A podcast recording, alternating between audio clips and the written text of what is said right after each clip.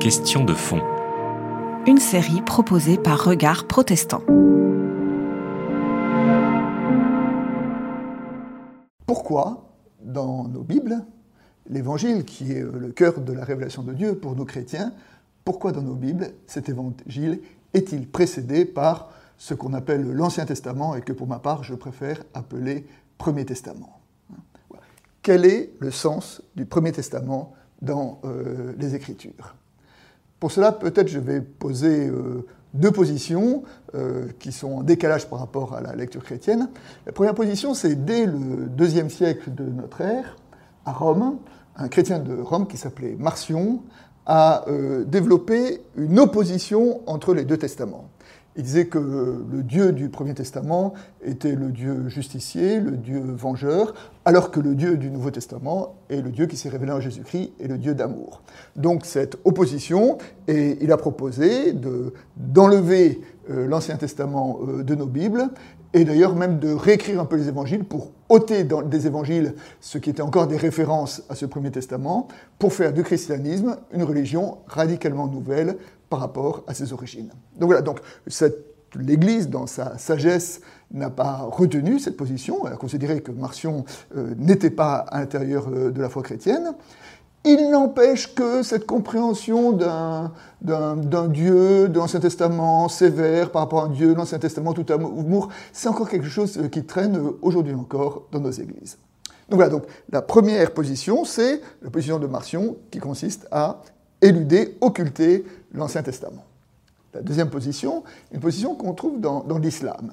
L'islam évoque aussi une référence euh, au Premier Testament, mais l'islam a réécrit l'histoire qui a précédé afin de l'islamiser. Quelques exemples. Par exemple, Abraham, Ibrahim, dans, dans, le Coran, il est euh, évoqué, et à un moment, il y a une sourate du Coran qui dit que Ibrahim n'était ni juif ni chrétien, mais qu'il était un vrai croyant soumis à Dieu. Autrement dit, c'était le premier musulman. On sait que dans le Coran aussi, euh, ce n'est pas euh, Isaac, mais c'est Ismaël que Abraham a euh, sacrifié, enfin a voulu sacrifier. Et dans le Coran, on trouve aussi par exemple le personnage de Jésus. Et à un moment, il y a une sourate qui met dans la bouche de Jésus Je suis un prophète envoyé par Dieu, mais un prophète plus grand que moi viendra et son nom sera Ahmad. Donc on voit comment euh, le but du Coran n'est pas de, prendre le Premier Testament tel qu'il est, mais de le réécrire afin de, l'islamiser. Et euh, les musulmans disent le, la vraie histoire, c'était celle qui était dans le Coran, qui avait été euh, un peu détournée par les juifs et par les chrétiens, mais nous, nous disons quelle est la vraie histoire. Alors on voit bien qu'entre Marcion, qui veut éliminer le Premier Testament et le Coran qui veut islamiser euh, le Premier Testament, euh, la pensée chrétienne s'est située, euh, sur une troisième veine et, qui consistait à, conserver le Premier Testament comme une origine, une origine qui n'est pas lui, mais une origine qui est une source d'inspiration. Donc ce que je me propose, c'est d'essayer de, de, cultiver, de rechercher quel est le sens de cette euh, inspiration, donc euh, à travers euh, ces, quelques, conversations, ces quelques lectures. Ce que je me propose, c'est, on va voir quatre rencontres. Dans les trois premières rencontres, je vais essayer de montrer comment est-ce que l'Évangile du Nouveau Testament cite utilise, s'inspire du, Premier Testament. Donc, avec, euh, j'évoquerai aujourd'hui la question de, la généalogie, puis dans une deuxième intervention, la question de, la veine prophétique qu'on trouve dans les évangiles, euh, qui puise dans, les prophètes du Premier Testament. Dans une troisième intervention, j'évoquerai la question des psaumes. Et puis enfin, dans une dernière intervention, j'essaierai de faire une synthèse pour répondre à notre question quel est le sens pour l'Église d'avoir un Premier Testament qui est euh, à la fois pas complètement elle, mais qui est quand même une source d'inspiration. Donc euh, on commence aujourd'hui par euh, le premier point qui est les généalogies. Pourquoi les généalogies? Parce que lorsque nous ouvrons le Nouveau Testament, le premier chapitre, le premier chapitre, c'est quoi? C'est une généalogie. donc l'évangile de Matthieu, qui est le premier évangile, commence par une généalogie qui égrène le nom d'une quarantaine de noms qui vont de Abraham jusqu'à Jésus, afin d'inscrire Jésus dans une histoire, dans une euh, généalogie. Euh, avant d'étudier cette, cette, généalogie, peut-être un peu plus euh, précisément, je voudrais faire quelques points sur le sens de, l'histoire. dans l'Antiquité, les hommes, les écrivains, n'avaient pas le même rapport à l'histoire que, nous, les, les modernes. Nous, aujourd'hui, dans, dans l'histoire, ce que nous cherchons à faire, c'est avoir la vue la plus objective possible de la façon dont, vivaient nos, ancêtres, la façon dont les événements se sont euh, enchaînés. Et donc, je dirais, euh, la qualité d'un récit historique est tributaire de son exactitude. Dans la perspective de, l'Antiquité, euh, la, pensée, la compréhension, l'appréhension de l'histoire était, assez différente. Les auteurs posaient une problématique au départ, et après, ils montraient comment la, succession des événements venait confirmer leur euh, problématique. C'est-à-dire que le but de l'histoire n'était pas de, raconter objectivement la vie de nos ancêtres, mais essayer de, développer euh, une thèse. Et nous trouvons ça, euh, tous les historiens de l'Antiquité, Thucydide, Hérodote, Tacite, Flavius Joseph, tous utilisaient l'histoire de cette façon-là. Et si les auteurs de l'Antiquité le faisaient, bah, les auteurs bibliques bien sûr aussi. Et donc, la question que nous nous poserons en, lisant ce, premier chapitre de, l'évangile de Matthieu, cette généalogie de Matthieu, ce n'est pas de dire, euh, elle ne nous dit pas quel était euh, le nom des ancêtres de Jésus, quel était le nom de son grand-père, son arrière-grand-père et de ses différents aïeux. Euh, derrière cette généalogie, il y a un message qui nous est transmis. Ah, comment repérer ce message?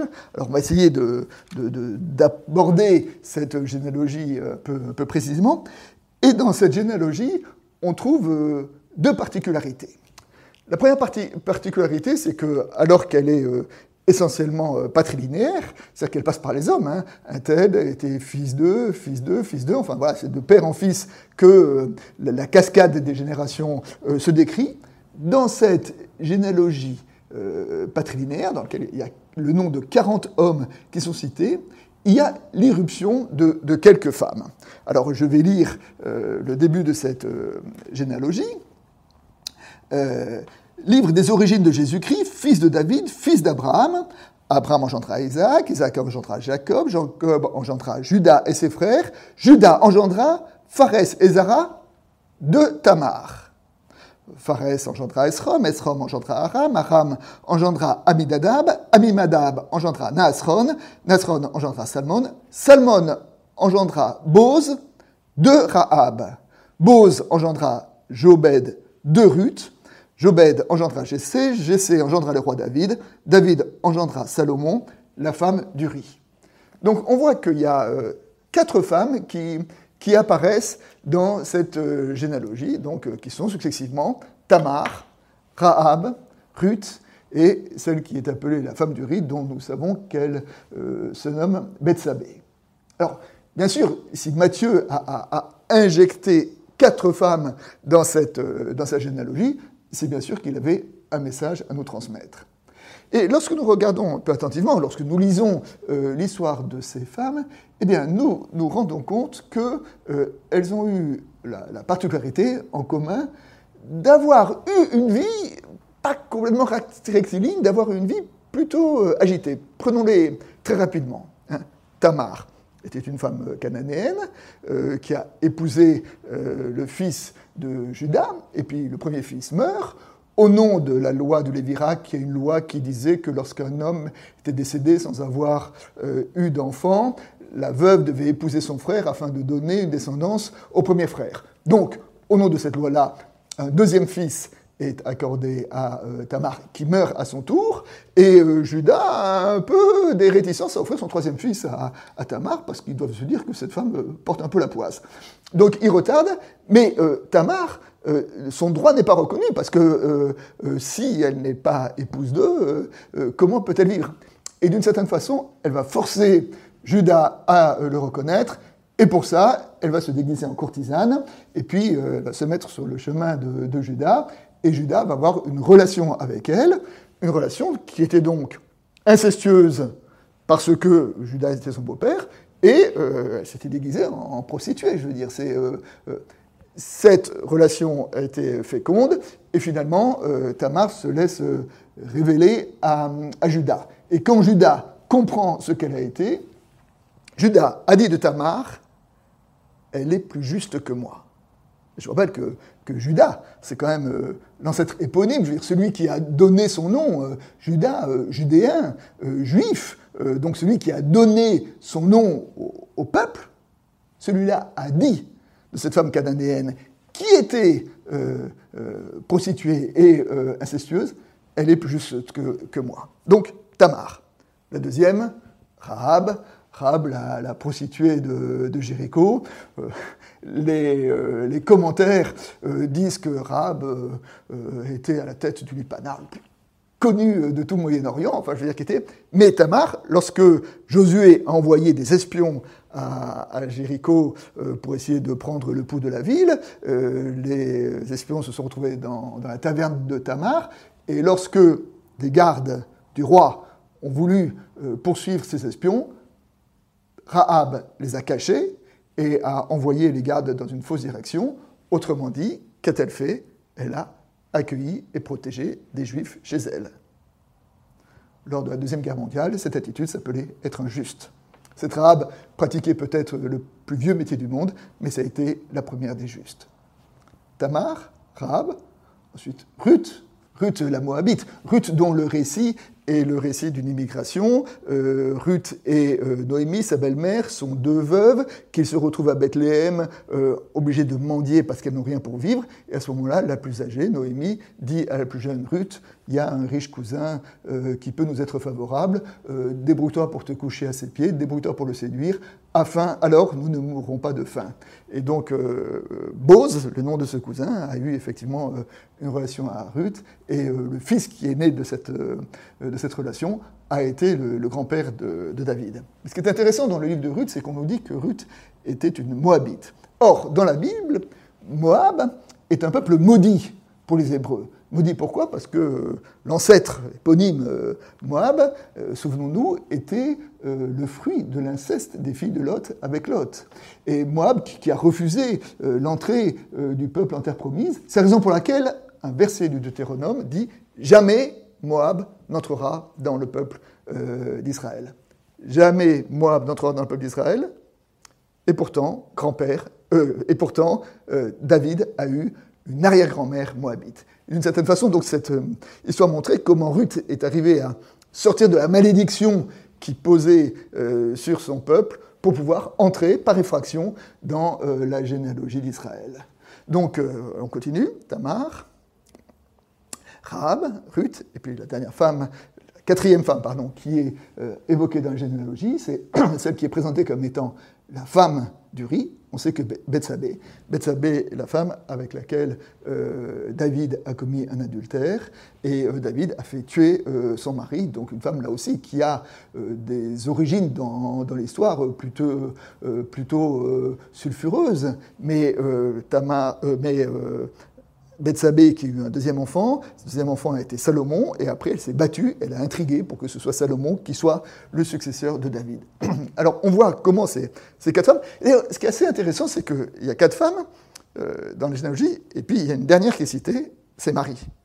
Je trouve que peut-être que, l'analogie ou la, filiation féminine de cette généalogie qui vont de ces quatre femmes à Marie est intéressante parce qu'elle nous fait sortir euh, Marie de cette image de, un peu saint-sulpicienne de la jeune fille euh, effacée, timide, soumise à Dieu, mais plutôt euh, elle appartient à cette tradition des femmes combattantes, des femmes qui se sont battues pour pour faire valoir leurs droits, qui sont battues pour, pour la vie, et mm, oui, il en a fallu quand même du courage pour Marie pour, porter euh, son enfant euh, au milieu de ce qui n'a pas manqué d'être les commérages de son village, car euh, à l'époque de Jésus, euh, autant qu'aujourd'hui, euh, l'histoire de conception virginale, je ne suis pas sûr que tout le monde l'ait euh, comprise ou l'ait acceptée sans, sourire et sans sarcasme, et pourtant Marie a maintenu ferme. Donc on voit comment cette généalogie, toute généalogie masculine, parce qu'à cette époque-là c'était par les hommes que se transmettait la filiation, mais on voit comment Matthieu, dans cette généalogie, introduit ces femmes et ces femmes qui n'ont pas été, euh, qui n'ont pas eu une vie euh, totalement euh, droite et vertueuse, mais qui ont été des combattantes, des combattantes de la vie. ces femmes ont été là pour mettre en application le fait que parfois la vie est plus importante que la morale. On sait qu'à l'époque de, Jésus, parmi les sages dans l'Ancien Testament, une question qui était régulièrement poussée, posée était celle de ce qu'on appelle la hiérarchie des commandements. C'est-à-dire que quand il y avait deux commandements qui étaient en conflit l'un avec l'autre, lequel devait l'emporter sur l'autre? Je vais donner juste euh, un exemple. Euh, par exemple, lorsque euh, il y a, par exemple, si jamais vous marchez un jour de sabbat, vous êtes au bord d'un lac et il y a un enfant qui se noie. Au nom du sabbat, vous n'avez pas le droit d'aller le sauver. Mais au nom de l'impératif de sauver un enfant, vous devez le sauver. Eh bien, les sages disent, le fait de sauver un enfant est plus important que le respect du, sabbat. Conclusion, on doit, au prix de euh, le, non-respect du sabbat, aller sauver l'enfant. Vous il y a des commandements qui sont plus importants que d'autres. Eh bien, Matthieu, en, injectant euh, ces quatre femmes dans euh, la généalogie de Jésus, vient nous dire que, ces femmes-là, par leur, parce qu'elles ont été des, combattantes, parce qu'elles ont été des combattantes de la vie, eh bien, elles sont honorées plus que euh, des femmes qui ont été euh, plus effacées peut-être et qui ont eu une vie plus euh, vertueuse. La deuxième caractéristique de cette généalogie, c'est dans le dernier verset, le dernier verset qui dit la chose suivante. Il dit, le nombre total des générations est donc 14 d'Abraham à David, 14 de David à la déportation de Babylone et 14 de la déportation de Babylone au Christ. Donc la généalogie telle que l'a décrit euh, Matthieu euh, se fait par trois groupes de 14. Alors, bien évidemment, le nombre 14 ici a une valeur symbolique. On sait bien qu'il n'y a pas eu exactement 14 générations d'Abraham à David, 14 de David à la déportation, 14 de la déportation à Jésus, mais qu'il y a autre chose qui nous est donné derrière euh, ce nombre-là. Alors 14, qu'est-ce que c'est? C'est pas évident de savoir quelle est symbolique du nombre 14. Alors 14 c'est 2 fois 7, 7 c'est le nombre parfait, oui, mais 2 fois 7, pourquoi? Pas bien. Eh bien, euh, le texte dit exactement, euh, il y a 14 générations de Abraham à David et 14 générations de David à déportation à Babylone. Et ces 2 fois 14 euh, fonctionnent un peu comme un, comme un cycle, de Abraham à David, il y a une compréhension de l'histoire qui est une compréhension de l'histoire euh, croissante. Hein. Dieu dit à Abraham, je te donnerai une terre et une descendance. Et d'une certaine façon, cette promesse trouve son accomplissement euh, en David, où euh, au moment du, règne du, roi David, eh bien, le peuple a trouvé une unité, il a, un roi, il a une armée, il a, une terre, il est respecté de ses ennemis. Bientôt, avec le fils de David, il aura un temple. Donc la promesse faite à Abraham trouve son accomplissement. Et le problème, c'est que dans les 14 générations qui vont suivre, eh ben, tout ce qui a été gagné va être perdu. Et 14 euh, générations euh, après, euh, c'est le moment de la déportation. En 587 avant Jésus-Christ, la chute de Jérusalem, et le peuple se retrouve au point de départ, c'est-à-dire se retrouve exilé en terre, en terre d'Orient. 14 générations de croissance, 14 générations de décroissance, et bien sûr cette symbolique-là évoque pour nous le cycle de la Lune. on sait donc que le cycle de, la Lune est un cycle de 28 jours, et dans ces 28 jours, il y a 14 jours pendant lesquels la Lune croît, et 14 jours pendant lesquels elle décroît. Et donc, lorsque euh, Matthieu, dans sa généalogie, dit, voilà, 14 d'Abraham à David, 14 de David à la déportation, et 14 de la déportation à Jésus-Christ, eh ben, d'une certaine façon, il vient poser Jésus-Christ sur un autre sommet de l'histoire, qui avait déjà été occupé par David. Et en cela, on, pose déjà, euh, par cette lecture euh, particulière de l'histoire, on pose déjà Jésus comme un nouveau David, ce qui est une euh, évocation messianique. Donc on voit à travers ces, ces deux exemples comment dans cette généalogie, il y a vraiment déjà un message qui nous est adressé. Et ce message, c'est alors message particulier que dit Matthieu, hein, avec l'histoire de ces femmes, avec l'histoire de ces, de, ces cycles de, euh, de 14 générations, mais qui nous dit surtout un Dieu qui, vient euh, nous rencontrer à travers l'histoire.